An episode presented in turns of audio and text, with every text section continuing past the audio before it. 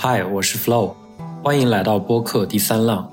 我把科技领域一些对我产生重要启发的英文内容翻译后，配上中文语音，以更直观生动的方式，将当事人的亲身经历和独特观点呈现给更多的人。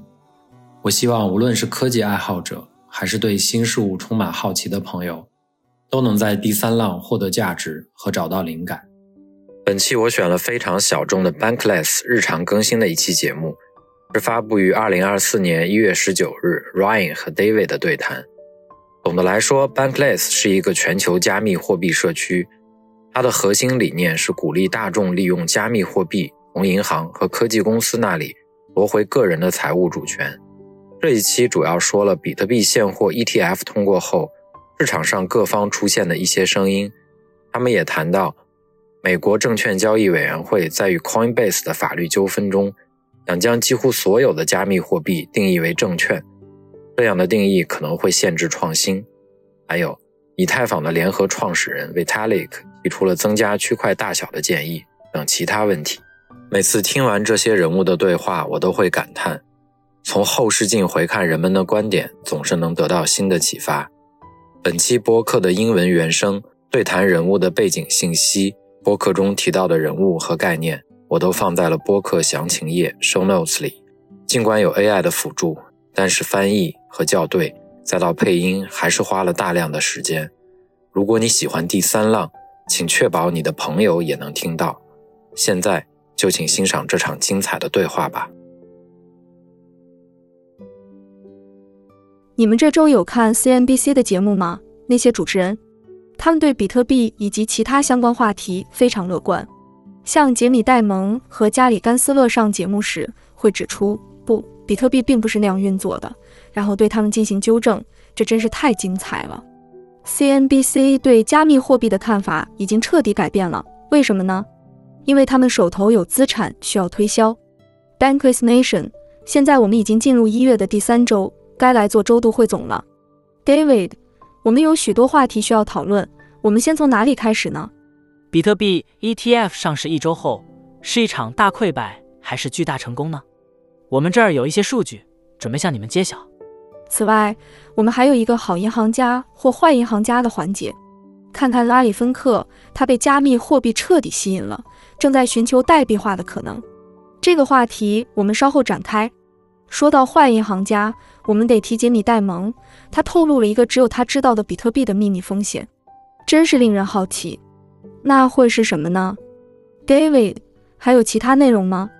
接下来我们将带来以太坊路线图的最新动态，Blobs 快要来了，真的快了。我们还要聊聊一些即将到来的空投活动，顺便我们会轻松的讨论一下美国证券交易委员会 SEC 的话题，还有我们会继续谈谈 Solana 手机的新进展。你猜我想从哪开始？对。我已经准备好了。我想要谈的其实是今天这个特别的日子。这个空头话题挺有意思，因为我们正处于一波空头季节。我不知道你有没有留意到，Jupiter Solana 上最大的 DEX 刚刚宣布了他们 JUP 代币发布日期的消息。David，你知道那是哪天吗？告说吧。就在一月的最后一天，一月三十一日。今天是十八号，那就是十天后。没错。这个事情肯定会发生。现在可谓是空头季，不仅仅在 Layer 二生态系统中，在 Solana 和其他地方也是如此。我想借此机会向无银行公民们 （Bankless Citizens） 推荐一个好机会。这个机会就是去追寻空投，而这需要你拥有无银行公民身份。一旦你成为了无银行公民，你就可以使用我们开发的一个特殊工具 ——Airdrop Hunter 空投猎人。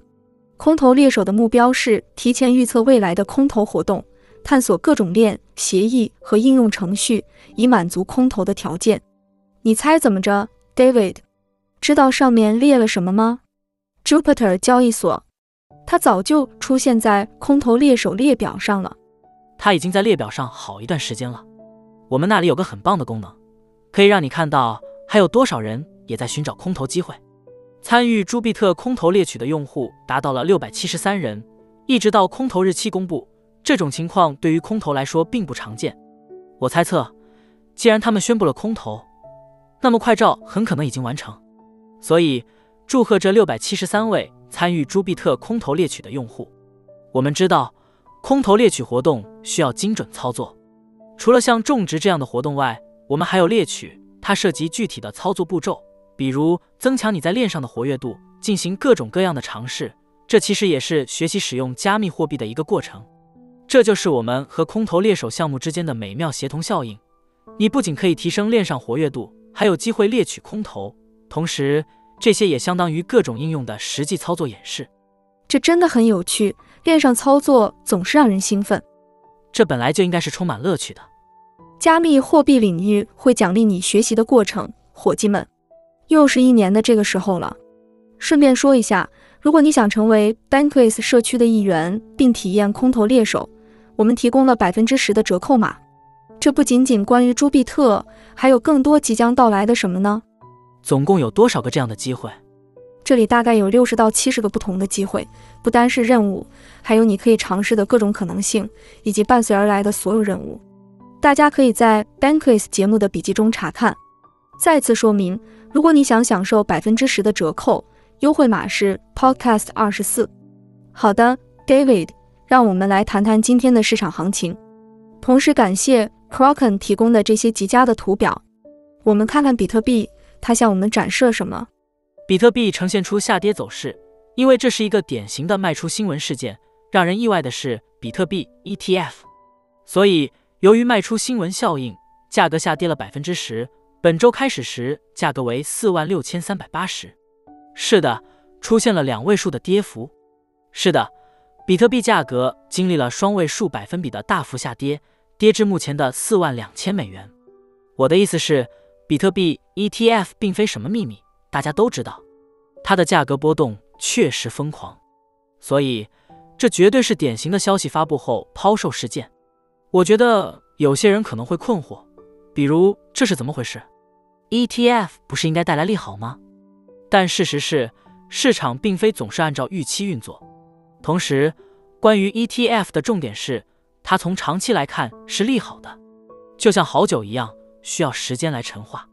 你不能期望立即就看到利好效果，对吗？有时候你需要耐心等待那份利好。顺便说一下，这不仅仅是个事件，更关乎资金的流入和流出。从今年夏天开始，我们已经见证了不少利好，但有些人只是看看图表就草率地判断比特币 ETF 没成功。这个话题我们待会儿再详细探讨。不过说实话，它在某种程度上是成功的。在我们深入讨论之前，先聊聊以太坊。这周以太坊的表现怎么样？是下跌趋势吗？本周初，以太坊下跌了百分之五，从两千六百美元跌到了两千四百八十美元。下跌百分之五，这意味着 S 对 BTC 的比率升高了百分之六。我们几乎达到了零点零六的比率。虽然我仍然觉得这个比率偏低，但从近期来看，S 的比率已经开始回升。特别是在这周，对我觉得我们又一次看到了以太坊 ETF 的需求被释放。没错，现在大家可能又会重演之前的情景，像哦，现在轮到以太坊 ETF 了，然后到了五月，他们可能就会在以太坊 ETF 发布后抛售。上周你不在的时候，我们聊过这个，David，你知道你和 Anthony Sassano 一起去打败那些难题了，他也同意下一个焦点是以太坊 ETF。这周加密市场的总市值达到了多少？和之前一样，一点七三万亿美元。我也期待那个数字，我想看到一个二。是的，如果能达到二就太好了。对了，我们上一次达到二是什么时候来着？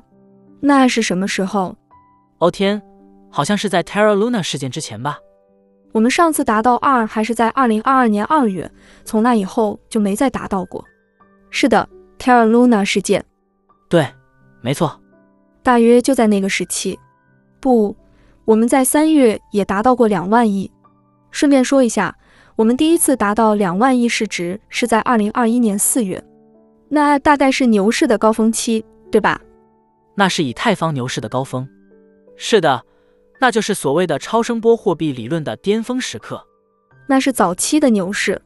从二零二一年四月起。超声波货币这个概念就在市场上风靡，一直受到关注。让我们看看 Layer 二的最新数据。这次的 Layer 二更新由 Mantle 提供，Mantle 是我们非常看好的一个新兴 Layer 二平台。Layer 二在总锁定价值方面有什么新动态？我们是否再次刷新了历史新高？我这周早些时候看到的数据是二百二十二亿美元，这个数字颇具吸引力。现在是二百一十八亿，但确实，我们又达到了新的历史高点。你知道吗？过去几周简直创下了历史新高。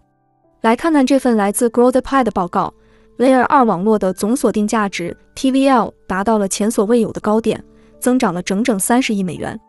我想，这应该就是目前的历史最高纪录了。这份数据是一月十五日发布的。哦，这是真的发生了。好的，顺便提一下，其中百分之五十八发生在 Arbitrum 上。Arbitrum 的规模真是惊人。近期以太坊市场的一个主要影响因素就是 Celsius 那一系列的混乱事件。得说，Celsius 的问题就像是个瘟疫。在开发者中，那些拥有两年以上经验的人最具价值，他们贡献了大量的代码，而且这一趋势还在持续增长，这是个好消息。但这对美国来说却是坏消息。美国正在加密领域失去开发者份额，现在百分之七十二的开发者不在北美。很遗憾，加拿大、墨西哥和美国，自二零一八年以来。美国已经失去了百分之十四的开发者份额，现在仅剩下百分之二十六。你可以明显看出是谁在弥补这一缺口。等一下，稍等。那么问题来了，他们还持有五十万个以太币，大家是不是担心他们会继续向市场抛售这五十万个以太币？账户里有五十八万四千个以太币，价值十四亿美元。截至二零二四年，他们已经向 Coinbase。和 Falcon X 转移了九万两千个以太币。关于这个操作，推特上有一系列详尽的讨论串，可以去看看，非常有深度。虽然时间不够详细深入探讨，但我们可以直接看他们的结论。根据法律文件和 Arkham 的链上分析，他们预计将以实物形式向无担保债权人分配五十三万六千个以太币。这就是我们所说的破产索赔，没错吧？没错，破产索赔。实物分配的意思就是他们不打算卖掉这些以太币，而是直接将以太币而非卖掉换取的美元交给债权人。六万两千个以太币将以实物形式分发给小额索赔者，而已经有大约两万六千个以太币被转至 Coinbase 和 PayPal，用于处理这些索赔的分配。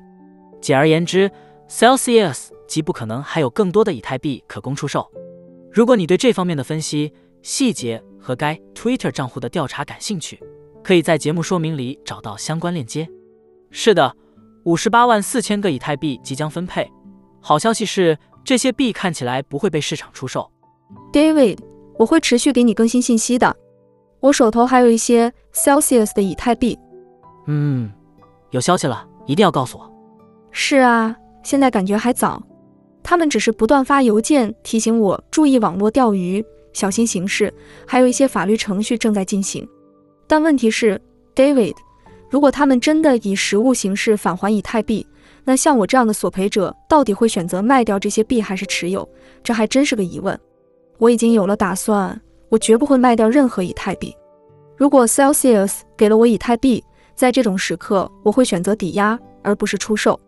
至少我是这么看的，不过不确定其他人是否也这么想。嗯。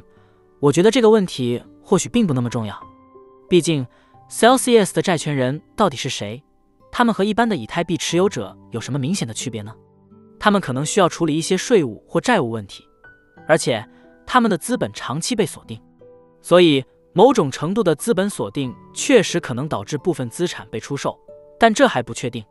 唯一的不同之处在于，这些人与一般的以太币持有者不同。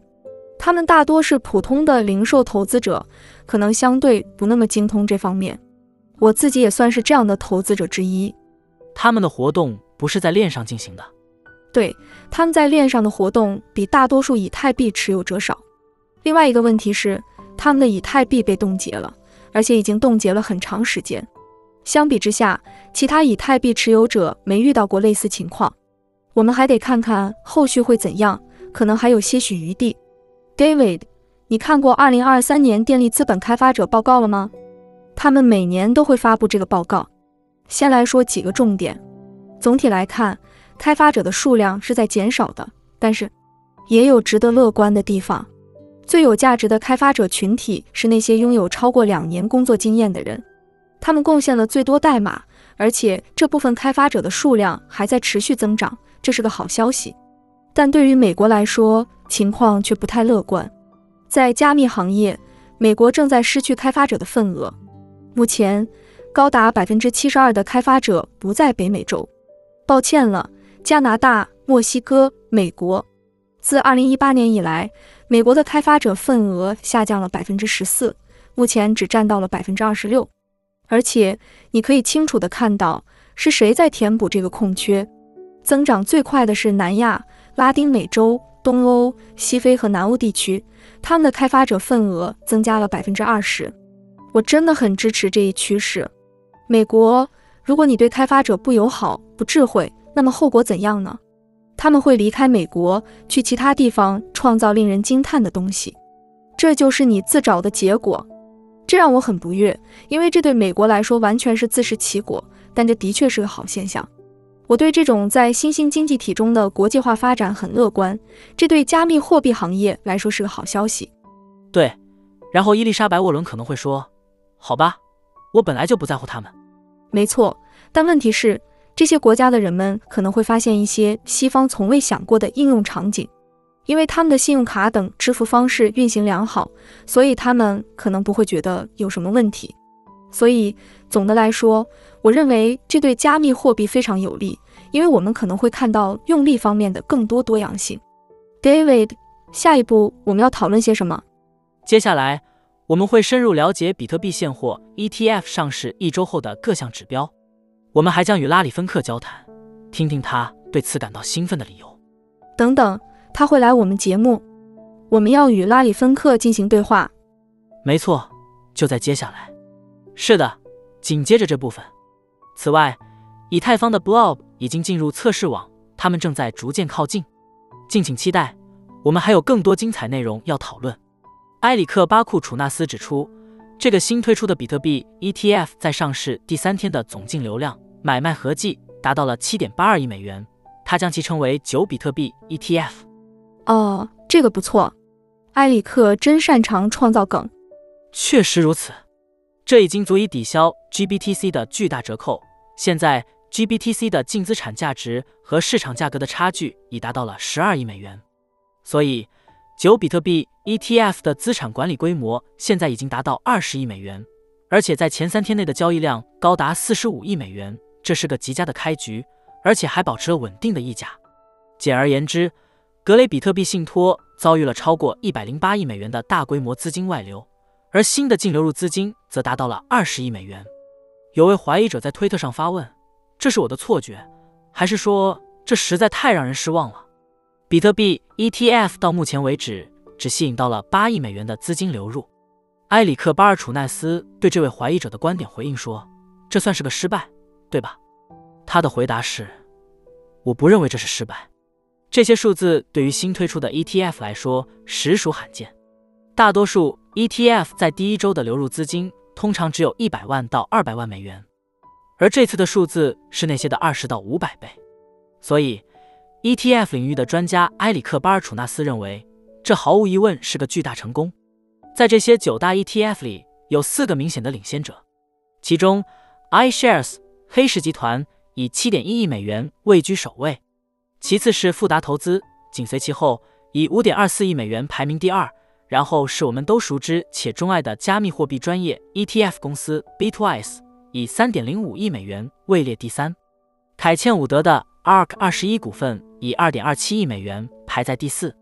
我们一直清楚，这总会显现出某种分布特征。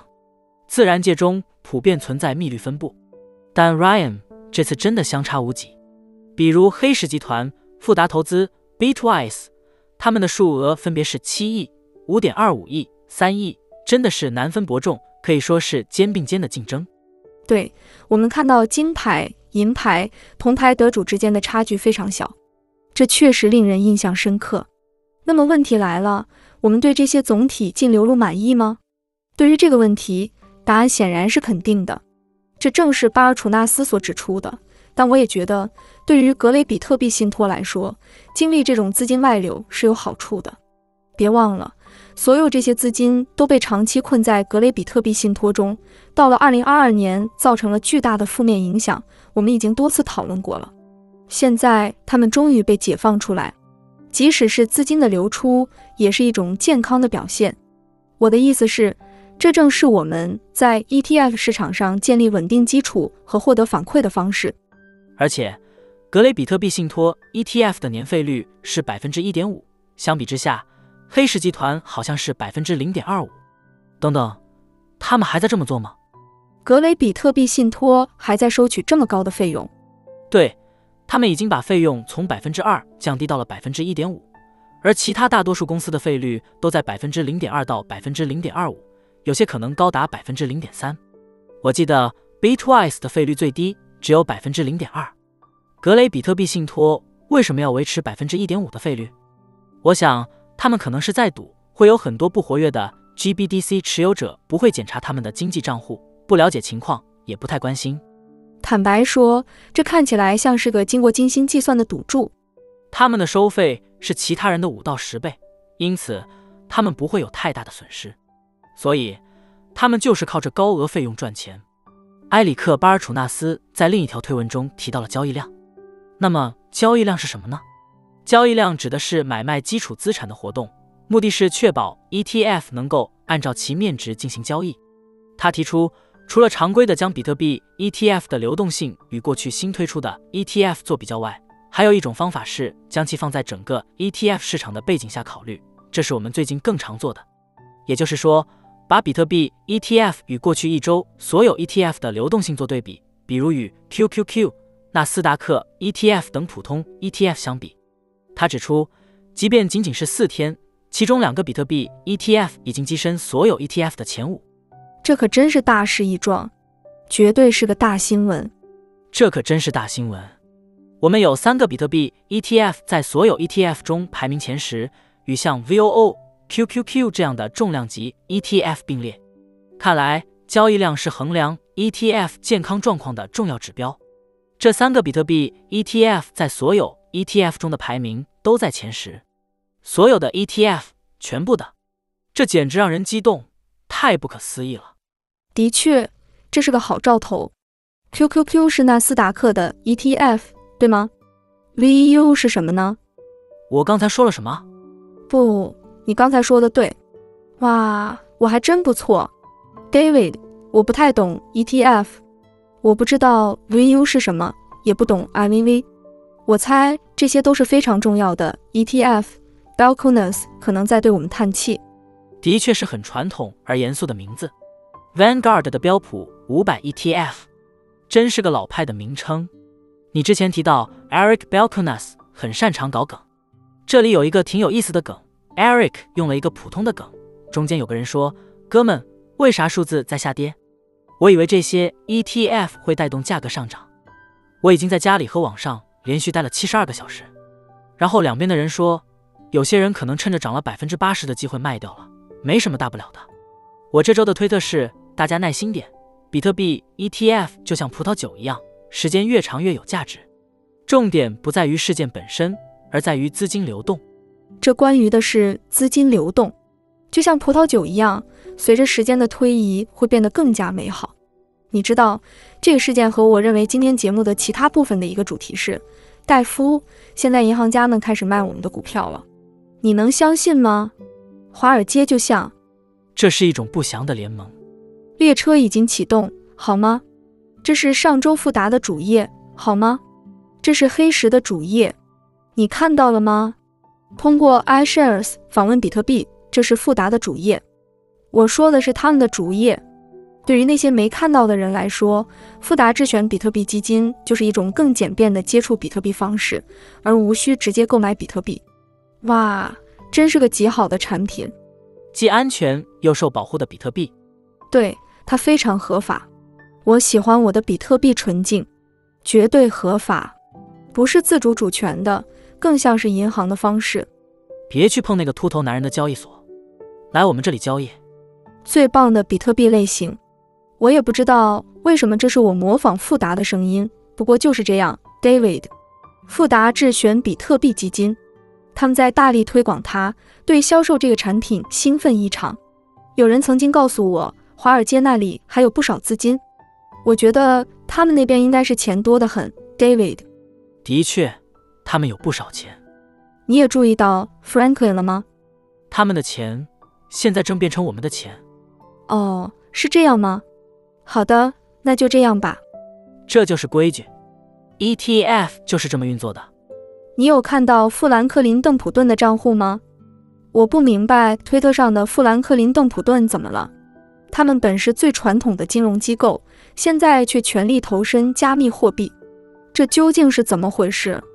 对，富兰克林·邓普顿，一个管理着1.4万亿美元资产的公司。我在播客结束后不久就看到了这个推特，当时我想，哦天，这就像富兰克林·邓普顿的推特账号一样。你觉得他是不是被黑了？我本以为他们的账号被黑了呢，后来我往上翻。看到他们说数字资产团队接下来会管理推特账号两个小时，然后他们就发了一系列超级赞的魔音，比如那个激光眼的本杰明·富兰克林，还有戴着帽子的银行富兰克林。我的天，这些魔音的创意真是太棒了！我敢肯定，他们听无银行播客，那个数字资产团队的人肯定是我们中的一员。他们做的魔音，我们也做了一些不错的魔音。他们做的魔音。未知发言人，这是怎么做到的？富兰克林·邓普顿，我真没想到你们在加密货币魔音方面这么有才。你们是什么来头？想想看，公司里负责房贷和债券等正经事的其他人肯定在纳闷：我们的推特账号怎么了？你应该能感受到我的兴奋。虽然富兰克林·邓普顿有周度魔音，但看看这条推特，你可能对激光眼的本杰明感到困惑。他们甚至给账号也加了激光眼。想象一下，如果是戴帽子的本杰明，戴帽子，这才是真正的魔音文化。对，戴帽子。我记得是 Solana 上的一种狗狗币，一只戴帽子的狗，就像戴帽子的多吉犬。它火了，现在已经成为我们文化的一部分。我敢说，那孩子自己肯定拥有一堆深度的加密货币。我觉得这是真的。想象一下。在富兰克林·邓普顿工作的年轻实习生，他手里有一堆萨马纳币之类的小众加密货币。他本来是负责在富兰克林·邓普顿的账户上发推特的。我简直难以置信！哇！但并非所有银行都跟上了这趟列车，David。我得告诉你，我把这些机构都泛称为银行。我不觉得先锋集团 Vanguard 算是银行。他们自己可能也不会把自己当做银行，但他们掌握着大量资产，所以他们有自己的。不管怎样，我们还会深入讨论这个。先锋集团不会提供现货比特币 ETF，他们认为高波动性不利于长期回报，因此他们采取了主动措施。这种做法与支持的完全相反，就像是一种禁止。Vanguard 并不像 Fidelity 那样，后者对加密货币持非常积极的态度。Vanguard 在很多方面都与 Fidelity 相似，但 Fidelity 对于加密货币的态度更为前卫。与此相反，Vanguard 明确表示，他们没有计划推出比特币 ETF 或其他加密货币产品。高波动性与我们助力投资者长期获得实际正回报的目标相悖。这其实挺有趣，因为如果你回顾比特币的整个历史价格，你会发现一个不同的情况。在其历史中，比特币仅在三年内经历过下跌，而在其他所有年份都实现了上涨，并且涨幅惊人。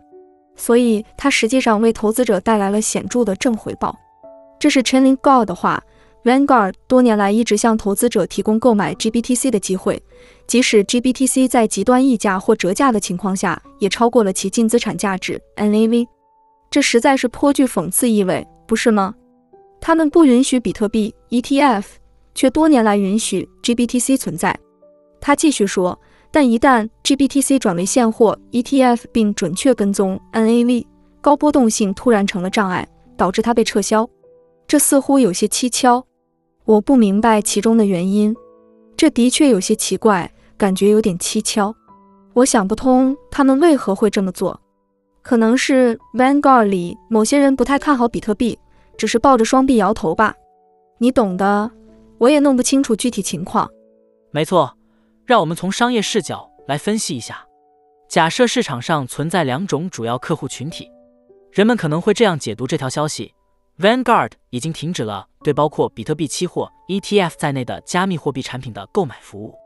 接下来，考虑一下 Vanguard 的现有客户和潜在客户，会不会有潜在客户在看到这个决策后想到：好的，我要选择 Vanguard，我打算在 Vanguard 投入更多资金。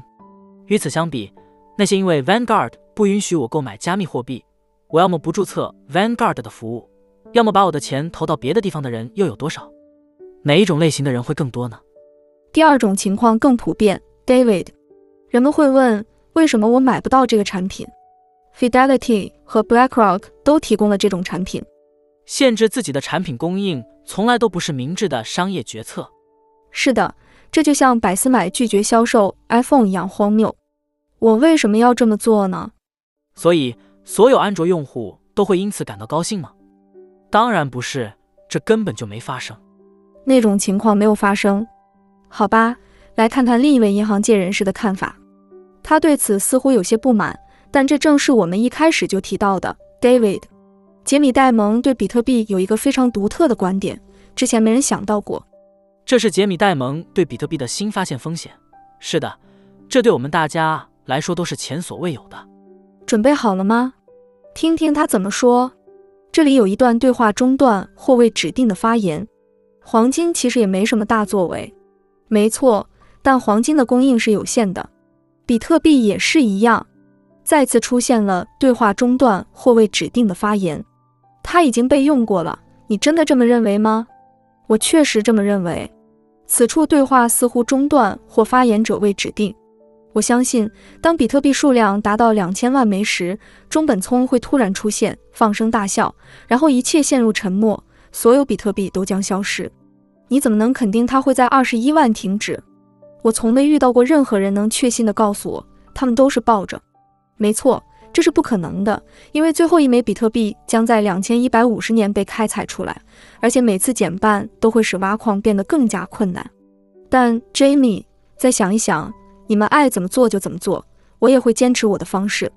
关于黄金，那些让黄金在四千年里保持价值的六大特性，在比特币里同样存在。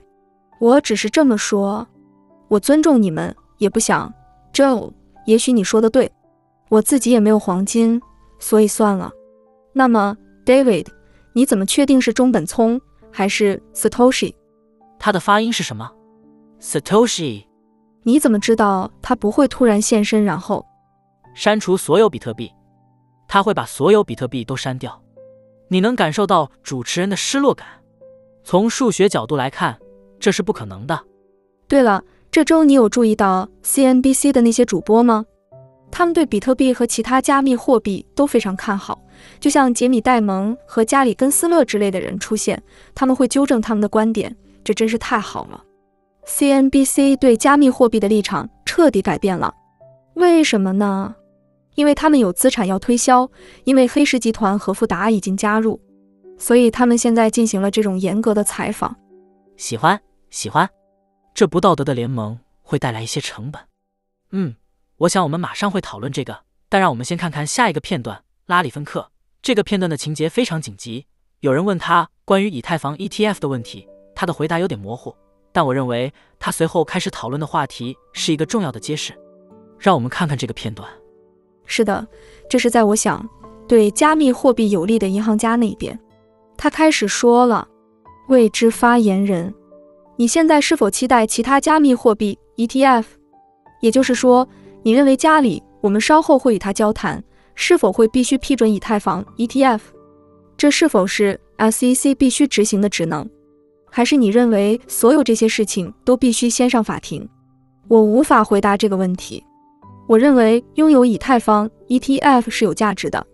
正如我所说，这些只是通往代币化的阶梯。我真的相信这是我们将要走的路。我们今天就有技术来进行代币化。如果你想讨论的话，想一想，如果你拥有代币化的证券和代币化的身份，安德鲁，一旦你购买或出售一种工具，都会被知晓。这一切都记录在一个总账上，一切都是一起创建的。他们想讨论有关洗钱等问题。通过拥有一个代币化系统，这将消除一切腐败。他立刻将谈话引向代币化的话题，这在加密货币 Twitter 上迅速传播开来。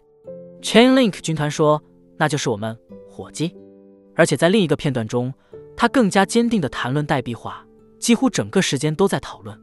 让我们看看第二个片段。未知发言人：“我们相信未来的下一步将是对金融资产进行代币化，这意味着每一只股票、每一张债券都将拥有自己的基本 QSIP，它们都会记录在一个总账上。每一位投资者，你和我，都将拥有自己的编号、自己的身份。”通过代币化，我们可以摆脱所有与债券、股票和数字货币有关的非法活动问题。但最重要的是，我们可以通过代币化来定制适合每个个体的策略。拉里·芬克希望对债券、股票以及所有他能够的金融资产进行代币化。他一直在谈论代币化，他看到了代币化的优点，这就是他引导着这些对话的方向。人们问他关于比特币 ETF、以太坊 ETF 之类的问题，而拉里·芬克就会说：“你听说过代币化吗？”我是说，他是黑石集团的领袖，那就是他引领的方向，那就是未来的趋势。你知道吗？我认为拉里·芬克只是告诉我们黑石集团的路线图。首先是比特币 ETF，然后是以太坊 ETF，然后是代币化。就像 David，我不会感到惊讶。我不是说今年会发生，我也不会说明年会发生。看到 BlackRock 推出自己的美元或稳定币，我一点也不会觉得奇怪。为什么不让以太坊来保障其安全性呢？我认为这也是大势所趋。当然，他们可能还得先解决一些监管问题。没错，如果他们打算建立一个公共链，那么链上的每一个人都必须通过彻底的 KYC 了解你的客户审查。而且他在那段讨论中还提到了身份认证的问题。他的观点是，随着代币化的实现，数字身份也成为了现实。这对于一个银行家而言是颇具洞察力的见解。对此，我要向 Larry Fink 表示敬意。提到身份问题，要是你还涉及代币化和 DIDs、VCS 这样的身份标准，那可真是深入了加密货币的迷宫了。我们在 Bankless 上也讨论过这些，不过这让我有点担忧。我真不希望看到 Larry Fink 在我的平台上讨论这些身份问题，这种事情与我无关，别拿来。他们迟早会的。David，你有没有关注我在 Bankless 上发表的那个观点？关注了。当时我正在巴塔哥尼亚的土路上开车，时速八十公里。哇，哥们，太酷了！我们能做到这个，真是太棒了。听得太起劲，车胎都被激情搞破了。就像现在。Ryan 火力全开，哎呀，我的车胎没气了。没错，这是在 Bankless 的高级频道里，我们就是。我基本的观点是，我们现在似乎和银行家们结成了某种不寻常的同盟，是吧？这本身是好事，我觉得挺好，因为他们成了全球那些对私人市场不抱希望的监管机构的反制力量。但我对这种联盟还是有些担心。因为他可能会走向 Anarchic 这条路，我觉得 Larry Fink 不太可能对去中心化金融 DeFi 产生太多热情。他不会说，比如，嗯，其实在家里运行验证节点，这真是太棒了，对吧？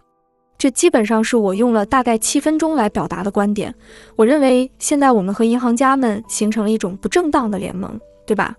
这的确很棒，我很高兴。因为他们成了与全世界那些只相信政府管制、不信任私营市场的监管者相抗衡的力量，但我对这种联盟还是有些担心，因为它可能会走向反洗钱和客户身份验证的方向。我认为拉里·芬克不会对去中心化金融 DeFi 产生太大兴趣，我不觉得他会这么说。是的，你知道，在家运行节点的验证者，这是件好事，对吧？所以我对接下来的这个阶段有些担心，David。对吧？他们会试图模仿传统金融吗？只要他们不完全抛弃自由和开放的加密货币，我倒不太介意这种做法。而这些人，比如拉里·芬克和银行家们，在华盛顿都有极大的影响力。这正是 ETF 最终获得批准的原因，对吗？所以，如果他们愿意，且这符合他们的利益，他们完全有能力给自由开放的加密货币领域带来实质性的损害。他们目前看来并未这样做，但我们需要明智地、全神贯注地投入到这段短暂的合作中。这是我的观点。没错，他们若想怎么做就怎么做。谈到私有的第二层网络，如果他们选择让它公开化，也无妨。他们所有的 KYC、了解你的客户、认证信息都应该保留在原处。这正展现了以太坊的独特魅力，在自己的链上随意操作吧。我更担心的是，他们可能会支持对公共链上的美国公民实施更广泛的法律限制，这是我的忧虑所在。在法案中可能会规定不允许运行验证器，因为他们不是。或者，比如说，如果你是美国公民，你可能需要在以太坊上注册你的身份信息，或者类似的事。你的身份就是你的身份。你提到了另一个概念，即去中心化身份 （decentralized identity）。我还想再说说你那七分钟的录音，因为那全是你自己的思考，你把它们写下来了。我觉得能感觉出来，当 Ryan 在阅读他的笔记时，这点很明显，因为那不是在讨论你的内容，所以你说话的声音变得更加温和，感觉就像在听 Ryan Sean Adams 的 ASMR 一样。等等，这真是太迷人了。你就像在对着麦克风轻声细语，说话的声音既轻柔又富有感染力。确实，这有点奇怪。我觉得我需要在这方面多加练习。另外，David，我现在还在康复 COVID 期间，我经常咳嗽，声音也听起来很不正常，这也是一个原因。但谁知道呢？可能有些人就喜欢这种感觉。如果真是这样，我就继续保持。这正是 Bankless Premium RSS 下载量只增不减的原因。喘不过气来的 Ryan 听起来真不错。对，就是喘息的 Ryan。你应该考虑这样重新包装，这才是高级频道的风格。对，我们有 David 的精辟见解和 Ryan 的柔和声线。真难以置信，这种东西竟然有市场。不过，David，你对银行如何从代币化中受益还有什么看法吗？能谈谈你的想法吗？当然，就在 Larry Fink 宣布要将 BlackRock 的所有债券、股票等资产进行代币化之后，大家都在议论，他们肯定会选择在自己的链上进行。我觉得现在出现了一种不太恰当的对立观点：一方认为他会选择在以太坊上进行代币化，毕竟以太坊是代币化的首选平台，这是标准做法；但 Chainlink Army 却持不同看法。Chainlink God 发了一条很有见地的推文，我的推文也是这个思路。他们实际上会构建自己的私有链，并且完全掌控它。他们甚至有能力进行区块链分叉，这将会是一个类似银行家运作的区块链。他们将利用类似 Chainlink 的跨链通信层来转移这些资产。这些资产不会在以太坊上代币化，但他们最终会不自觉地选择以太坊，因为那里汇聚了流动性和 DeFi。这是我的观点。我认为事情将会这样发展，也就是说，有了私有的 BlackRock 链和跨链互操作层之后，他们可以轻松访问任何平台，哪怕是 Solana，只要他们愿意。但我认为他们会转向以太坊上的 DeFi，因为他们的选择将基于以太坊 DeFi 在流动性、用户规模等方面的市场占有率。不，你想错了，他们会选择我的链条，我的投资组合，我的链条，David。他们会去那里的，兄弟，你的投资组合就是我的投资组合。哦，是吗？我明白了。我认为这确实是可能发生的情况。虽然我还是觉得他们最终会使用侧链技术，但这还有待观察。不管怎样，至少目前来看，这对加密资产是利好。我想我们可以用这个话题做个总结，再分享一条 Franklin Templeton 的推文。完美收尾，我们关于银行家站在我们这边的讨论。这将是 Franklin Templeton Twitter 账号发布的众多梗之中的第二个。那就开始吧。Franklin Templeton 表态，尽管以太坊近期经历了一些波折，但我们仍对 F 及其生态系统充满期待。我们看到了一个明亮的未来，众多利好因素将助力以太坊生态系统的发展。EIP 四千八百四十四 Out 的搭。社区的活力重焕以及重新质押，他们竟然了解这些！天啊，还有其他什么新闻吗，David？那么接下来还有哪些更新呢？除了 EIP 四千八百四十四，接下来还有什么升级在等待我们 d a n k u n a 即将到来，但在它之后，我们已经在准备下一轮的升级了。Solana 刚刚推出了 Saga 手机的第二代。此外，还有大家非常关注的一个话题，就是在 Coinbase 听证会上，SEC 在国会的紧张质询。我们会深入讨论这些话题，还有更多内容。但在此之前，我们来了解一下 Mental，这是一个带有质押功能的第二层方案。现在你可以直接在第二层上质押 F 了。这就是 Mental，详情可以查看节目说明中的链接。我们现在就去了解更多信息。Mental 原名 BDAO 是首个由去中心化自治组织 DAO 引领的 Web 三生态系统，整个系统都建立在 Mental 的首个核心产品 Mental 网络之上。这是一个基于 OP 堆栈构建的全新高性能以太坊第二层网络，但它采用 EigenLayer 的数据可用性方案，而非成本较高的以太坊第一层。这不仅使 Mental 网络的 Gas 费用下降了百分之八十。还显著降低了 Gas 费用波动，为 Mental 的应用打造了一个更加稳固的平台。Mental 的财政储备是最大的 DAO 掌控的财政之一，它正在培育 Mental 生态系统，涵盖 Web 三领域的各种项目。Mental 已经集聚了 Web 三领域的众多子社区，包括专注于 Web 三游戏的 Game 七和专注于总价值锁定、流动性及接入服务的 Bit。所以，如果你打算在 Mental 网络上发展，Mental 提供了一个赠款计划，为那些助力 Mental 扩展、增强安全性和去中心化的有潜力的项目提供基于成就里程碑的资金支援。如果你想开始探索由 DAO 引领的首个第二层生态系统，可以访问 Mental XYZ 了解 Mental，并在 Twitter 账号 linksmental 上关注他们。Celo 是专为现实世界打造的面向移动端与 EVM 兼容且碳复排的区块链。而现在，Celo 即将迎来一场重大变革，即将推出的 Celo Layer 2，这是一个革命性的提案，它将使 Celo 快速增长的生态系统与以太坊紧密相连。Vitalik 已经在 Celo 论坛上分享了他对 Celo Layer 2的激动之情，Optimism 的 Ben Jones 也同样兴奋，但究竟为何呢？Celo Layer 2将引入如去中心化排序器、链下数据可用性和单区块确认等重大创新。这些究竟意味着什么呢？它意味着牢不可破的安全性，一座无需信任的直通以太坊的桥梁，以及更多无需妥协的以太坊实际应用案例。而实际上的应用已经在进行中。在过去六个月里，Celo 的活跃地址数量翻了五倍多。在 Celo Layer 二，Gas 费用将维持在较低水平，你甚至可以用 a k 二十代币来支付。但请记住，Celo 是由社区共同治理的协议。这意味着，Celo 需要你的参与和声音。加入 Celo 论坛，参与讨论，在 Twitter 上关注 @Celorg，并访问 Celo 网站，共同决定以太坊的未来走向。Blob 已经部署在 Goly 测试网上了，Franklin Templeton 要努力跟上哦。这一句话怎么这样呢？要努力跟上加密货币的发展步伐。Blob 已经在 Goly 上了。的确如此。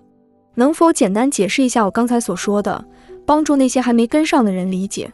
当然，EIP 四千八百四十四，也就是 ProtoDank 分片，它在以太坊上创造了一个 Blob 存储区域，这将使第二层的调用数据交易费用降低百分之九十五，从而让第二层的交易变得更加便宜。你理解了吗？对，Goerli 是测试网，对吧？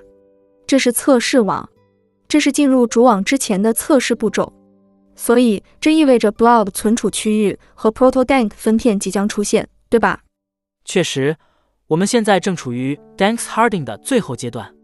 首先要在测试网上进行升级，第一个是 Goerli，接下来可能是 Hosky 和 Sepolia。当所有测试网都成功升级并完成分叉后，我们就只剩下主网了。估计我们就得上主网了。这就是以太坊合并和分叉的过程。如果一个测试网成功了，我们就继续下一个。等到所有测试网都成功后，我们就可以全面启动整个过程。好的，但第二层网络还需要启动它。那 Optimism、Tackle、Scroll、Arbitrum 等都需要做些什么？是的，他们需要转而使用 Blob 空间，而不是以太坊区块空间的调用数据。所以，不同的第二层只需针对此进行升级即可。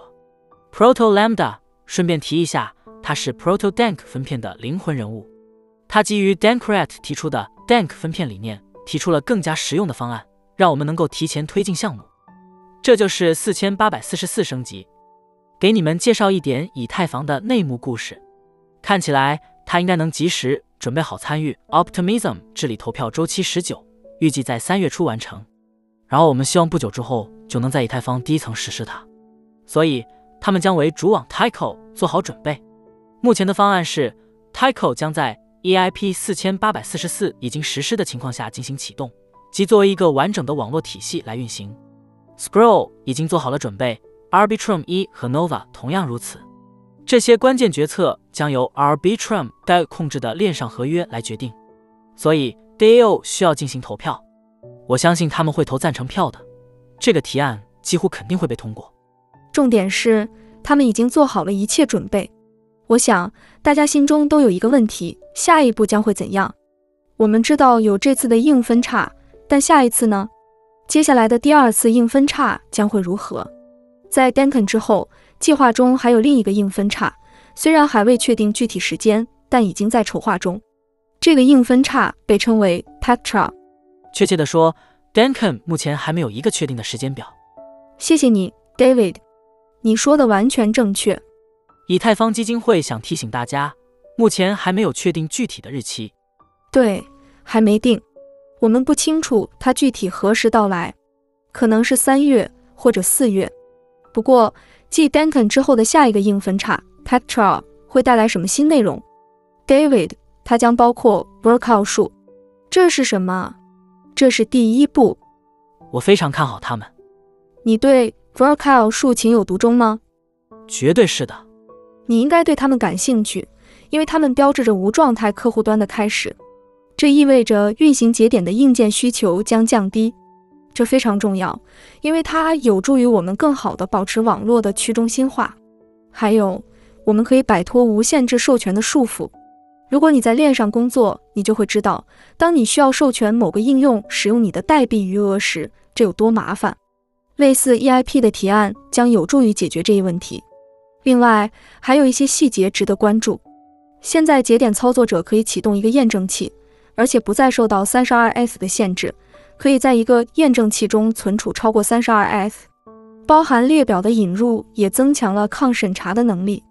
这些细节虽小，但汇聚起来却构成了一个颇具激动人心的升级。确实，这是一个非常棒的升级，我很喜欢。关于 Verco 树，我想深入探讨一下。哦，你对此感兴趣？当然了。你也是 Verco 树的追随者吗？没错，你提到了运行节点的硬件要求降低，这意味着我们可以提高对硬件的要求，从而保持性能平衡。还记得我们讨论 EIP 一千五百五十九和合并过程时，大家都在问，这会降低交易费用吗？会降低交易费用吗？我们都回答说不，它实际上不会降低交易费用，它会消耗掉一部分交易费，但不会降低费用本身。同样，在谈到合并时。我们说这会降低交易费用。我们说，伙计们，不，它并不会降低交易费用。哦，是的，你的意思是我们只是在利用额外的空间？不，不是这个意思，这和交易费用没关系。哦，对，明白了。其实并没有带宽的增加。谈到 Verco 数以及 Ethereum 路线图中的 Verge 部分，它们实际上能够降低交易费用。这意味着。我们有机会提高交易费用上限，从而可能允许更高的交易费用限制。所以，一旦这些变化实施，我们就能够在以太坊主网上实现更低的交易费用。这实际上是在推动以太坊的发展。其实就像 Solana 关于随着摩尔定律发展而扩展的说法一样，Verge 的目的是让以太坊的第一层与摩尔定律同步扩展。所以，我认为人们还没有真正理解这一点。Franklin Templeton。你们可以将这个话题制成网络梗。你们对 Verco 树还不太了解，对吗？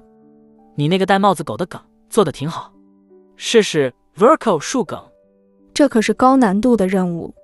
顺便说一下，上周 Vitalik 也在提议增加区块大小。David，你注意到了吗？对，这正是我们正在讨论的。在 Reddit 上，有人问 Vitalik，现在以及在引入 Verco 数之后，我们能安全的将 Gas 上限提高多少？Vitalik 回答说：“我认为，即使现在适度提高 Gas 上限也是合理的。Gas 上限本质上就是区块大小，一个区块能容纳的数据量，基本上决定了其处理能力。Gas 上限近三年来都没有提高过。”这是以太坊协议历史上最长的一段时间。摩尔定律还在继续发展。Vitalik 说：“我们实际上已经落后于摩尔定律了。如果我们愿意的话，我们完全可以提高 gas 费。”他没有具体回答在引入 Verco 数之后的问题，但这正是我在与 Mike Neuter 和 DOM 讨论以太坊路线图时会提出的问题。David，你对 Verco 数的热情真是无人能及。每次一有机会谈论 Verco 数，你就。Verge me, baby. David，这周发生了一个令人遗憾的安全漏洞。Socket 及其交易平台 Bungee 遭受攻击，损失了三百三十万美元。Socket 实际上是一种跨链互操作协议，类似于桥接工具。它是一个跨链桥接聚合服务。我经常用。你可能直接使用过它，也可能在不知情的情况下通过其他应用间接使用过 Socket。让我们来讨论一下这个事件的影响和它引起的连锁反应。没错，Socket 中添加了一个常见的路由功能。不幸的是，其中一个路由存在安全漏洞，被黑客利用了。黑客通过这个漏洞盗取了用户的资金。Socket 迅速察觉到这一点，并迅速暂停了这个问题路由，几乎立即冻结了它。尽管损失了三百三十万美元，但相较于其他大型黑客攻击事件，这次损失算是较小的，受害者是那些曾授权 Socket 访问其账户内一定数额代币的用户，他们没有及时撤销这一权限。在 Socket 意识到并暂停合约之前，这段时间里发生了资金盗取，所以许多用户的钱包在毫无察觉的情况下被清空了。没错，现在在以太坊上进行授权操作时，像 MetaMask 和 Robbie 这样的钱包会做这样的操作。你可能会在一笔交易中转移五百代，然后你会对五百代进行授权批准。如果你曾经将某个应用的代币使用权限设置为最大，那么你可能就是这次漏洞攻击的受害者。但如果你仅对五百代进行了授权，并且已经转移了这五百代，那么你的授权就已经被完全消耗了。所以，如果你账户中有一千代，而你只转移了五百代，那剩下的五百代依旧在授权范围内，是这样吗？对，完全正确。那么，David，如果人们不确定自己是否授权过这种访问权限，他们该如何去核实这一点呢？没错，有个网站叫做 Revoke Cash，非常实用。如果你在以太坊上操作，一定要学会使用它。但我相信在 Pactra 升级中会有所改善。我们需要确认一下，这是 Dancun 之后的下一个升级。我们刚才讨论过这个，我觉得这能有所帮助。同时，我认为钱包的用户体验还有很大的改进空间。这再次提醒我们，所有人都还在测试阶段。在用户体验存在如此问题的情况下，这些技术还不适合普通用户使用。仅撤销访问权限就非常麻烦。昨天我在检查自己的钱包列表时，就在想：天啊，我之前用过 Socket 吗？我真的不确定。我尝试把钱包信息输入这个界面，但现在真的很乱，David。这个过程很复杂。我觉得我们还需要做很多工作来改进这一点。有件很酷的事，你知道吗？Robbie 钱包会在发现安全漏洞时及时通知你。还有另一个加密钱包，真是太棒了。他们甚至在钱包的浏览器版中内置了类似 Revoke Cache 的功能。这样的功能将带来巨大的变化，我们必须在这方面加强改进。本周，Coinbase 与 SEC 案件有了新的进展。其实，SEC 曾这样对 Coinbase 说：“除了比特币，你们上架的几乎所有产品都是证券，你们应该停止这种行为，否则我们会起诉你们。”现在，这场诉讼基本上已经开始了。在这个诉讼案中，法官询问 SEC 的律师。起诉书中提及的代币发行者是否违反了证券法？这正是 SEC 起诉他们的原因。Coinbase 违反了证券法，所以他问了：这是否违反了证券法？SEC 的律师回答说：“不尽然，尊敬的法官。那些被控诉书提及的代币其实是计算机代码。”法官回答说：“我之所以会笑，先生，是因为你们后面坐的那些人也有同样的疑问，他们不明白我们为什么还要在这里。”他是指坐在后面的 Coinbase 团队，他们也想知道为什么我们还在这里。你桌子后面的那些朋友，我希望 Paul 也在那儿，偷偷笑着。对，他是这么说的。我真的很担忧 SEC 的这种论调可能过于泛泛，连收藏品也被归为证券了。还有一部分 SEC 的律师提到，Coinbase 认为加密货币是一个价值一万亿美元的资产类别。其实他们是这么表示的。哦，我们不太确定这个数字凭什么可靠呢？我的意思是，正如我们在每期节目开头都会提到的，这确实是一个万亿美元的资产类别。律师却认为，加密货币根本不算一个资产类别。David，在整个经济体系中，它只是一个微不足道的数字，不需要制定新的法律。美国的股票市场价值一百万亿美元，全球市场达到四百万亿美元。相比之下，加密货币只是个小数点后的数值，这是 SEC 律师在这个案件中的说法，明白了吗？Gary Gensler 为什么这么执着于加密货币呢？真的，有人得明白告诉他们，他们无权这样决定，他们不能决定新资产类别是什么，这完全超出了他们的权限，根本没人要求他们这么做。我真不明白，他们凭什么觉得能在这方面发表意见？SEC。谁需要你们的意见呢？对，他们的工作范围是证券，他们没资格界定什么是真正的资产类别，什么不是。Jake Chervinsky 在推特上发了一系列精彩的推文，他提到今天的 Coinbase 听证会揭示了 SEC 法律理论的一个重大缺陷，它实际上把地球上几乎所有资产都归为证券，真是大意了。Ryan，这是我在我们做 Josh Rosenthal 的那一期节目，探讨加密文艺复兴时才意识到的。他提到的印钞技术正是文艺复兴时期的关键技术之一。接着，你我开始探究这背后的深层含义。几周时间里，我们渐渐明白了。哦，我们掌握了加密货币，这就像是金融资产的造币厂。我们意识到，这可能会让 SEC 美国证券交易委员会感到非常不安，就像在游戏中把火焰长剑、戴帽子的狗，甚至宝可梦卡片都变成了代币一样。我们计划将形形色色、各具特色的金融资产，如同 DDoS 攻击般涌向 SEC，不论是潜在价值还是类商品属性的资产，都包括在内。SEC 美国证券交易委员会正试图采用最广泛的解释，似乎他们掌握了一切。嗯，我们以前就有这种感觉，但其实我们只是在用资产信息量压倒他们，他们不可能监管这么多。他们在法庭上的论点就是，所有东西都是证券。但法官并不买账，他说：“这不可能，你们不能那样做。”对，但在法庭上这样说太让人尴尬了。就像不，你不能去规管链上的宝可梦卡片，Gary Gensler，这不是你该做的事。你还记得 Richie Torres 盘问 Gary Gensler 时的情形吗？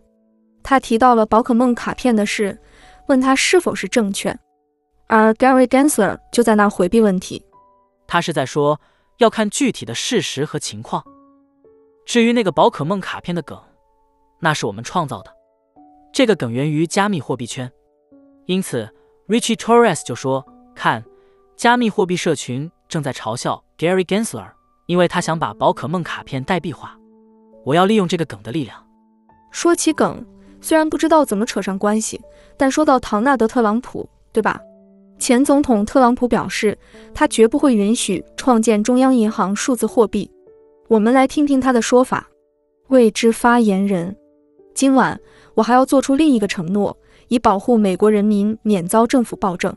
作为你们的总统，我绝不会允许创建中央银行数字货币。看到特朗普的支持者为此欢呼，真是有趣。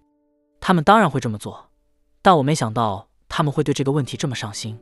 他们可能只是，是啊，我很好奇拜登会，我会给你发行一种 CBDC，所有的沃伦都会欢呼雀跃。伊丽莎白沃伦确实很渴望这种结果，这是她的终极目标。当然，在这之间还有像 USDC 这样的私营行业在进行竞争。对我来说，USDC 就是我的 CBDC。是的，我也是这么认为的。那么，David，来谈谈 Solana 手机吧。Solana 的第二代手机，首款 Solana 手机 Sago，因为银行价格上涨，在 eBay 上的售价飙升到每部五千美元，这引发了大规模的投机行为。因为买这手机你能获得空投，手机附赠了 bank 代币。是的，手机附赠空投，但这并不足以证明手机的高价。尽管如此，人们还是抢着购买这些限量版手机。它们最终变成了一种 NFT。Sago 手机只生产了两万部，所以拥有 Sago 手机的人本质上就是 Solana 的早期用户。他们还可以享受手机上的各种空投。原本他们不想再生产手机，因为第一代的表现不佳。他们生产了大约五六千部 Saga 手机，总量是两万部。但随着 Bank 代币价格暴涨了近百分之一万，这些手机很快就被抢购一空。所以他们决定再次尝试。soga 手机的第二季即将推出，你可以支付四百五十美元的定金来预定这款手机，这笔钱将用于支付手机的全价，预计二零二五年上半年发货。手机内置了许多 Solana 应用，比如背包疯狂少年、Tensor Phantom、魔法伊甸园等等。人们期待这款手机会带来更多空投，比如 Bonk 第二版，至少在近期是这样。没错，好的，这就是本周的 David 梗。让我们结束本期节目。我们接下来有什么期待？当然了，这次的梗是关于 Franklin Templeton，他们为我们提供了很多有趣的素材。这个梗像是一辆汽车在高速公路上突然急转弯，就是关于六十杠四十投资组合的。如果你直走，你会继续持有那个标准的六十杠四十投资组合，百分之六十的股票和百分之四十的债券。但你也可以选择急转向右，加入比特币。拥有六十杠四十加比特币的投资组合，这正是 Franklin Templeton 所做的选择。没错，传统的六十杠四十投资组合一直被认为是安全的投资方式，但如今华尔街也希望你持有一些比特币，对吧？股票、债券加上加密货币，这是他们想传递的讯息。我觉得 Ryan，我们在节目上解释这些梗，可能是最让人尴尬的事了。我不这么认为。我觉得我们在节目上做了很多其他更尴尬的事，我敢肯定评论区的观众会告诉我们的。YouTube 上见，告诉我们我们有多尴尬吧。对，告诉我们我们有多尴尬。感谢大家的反馈，我们一定会认真阅读这些评论。在讨论风险之前，我要先声明一下，David 和我都投资了 Scroll 和 Socket，我个人还是 Arbitrum 的天使投资者。我们两个都持有一些加密货币，虽然这不适合每个人，但我们很高兴你能和我们一起踏上脱离传统银行的旅程，非常感谢。